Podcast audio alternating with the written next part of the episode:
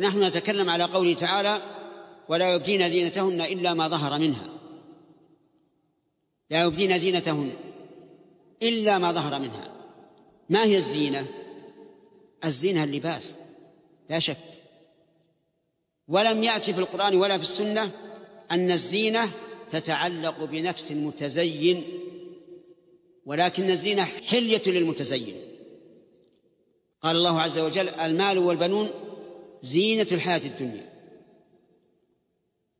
والمتزين به غير المتزين له. وقال عز وجل قل من حرم زينة الله التي أخرج لعباده. وتأمل كلمة زينة في القرآن والسنة لا تجدها بمعنى زينة الخلق الخلقة أبدا. إذن لا يبدين زينتهن أي لباسهن الزين إلا ما ظهر منها أي من هذه الزينة أي ما لا بد من ظهوره كالعبات والملاءة وما أشبه ذلك هذا لا بد منه. وأما تفسير من فسرها بالوجه وقال المراد بالزينة الوجه فهذا غلط. لأن الوجه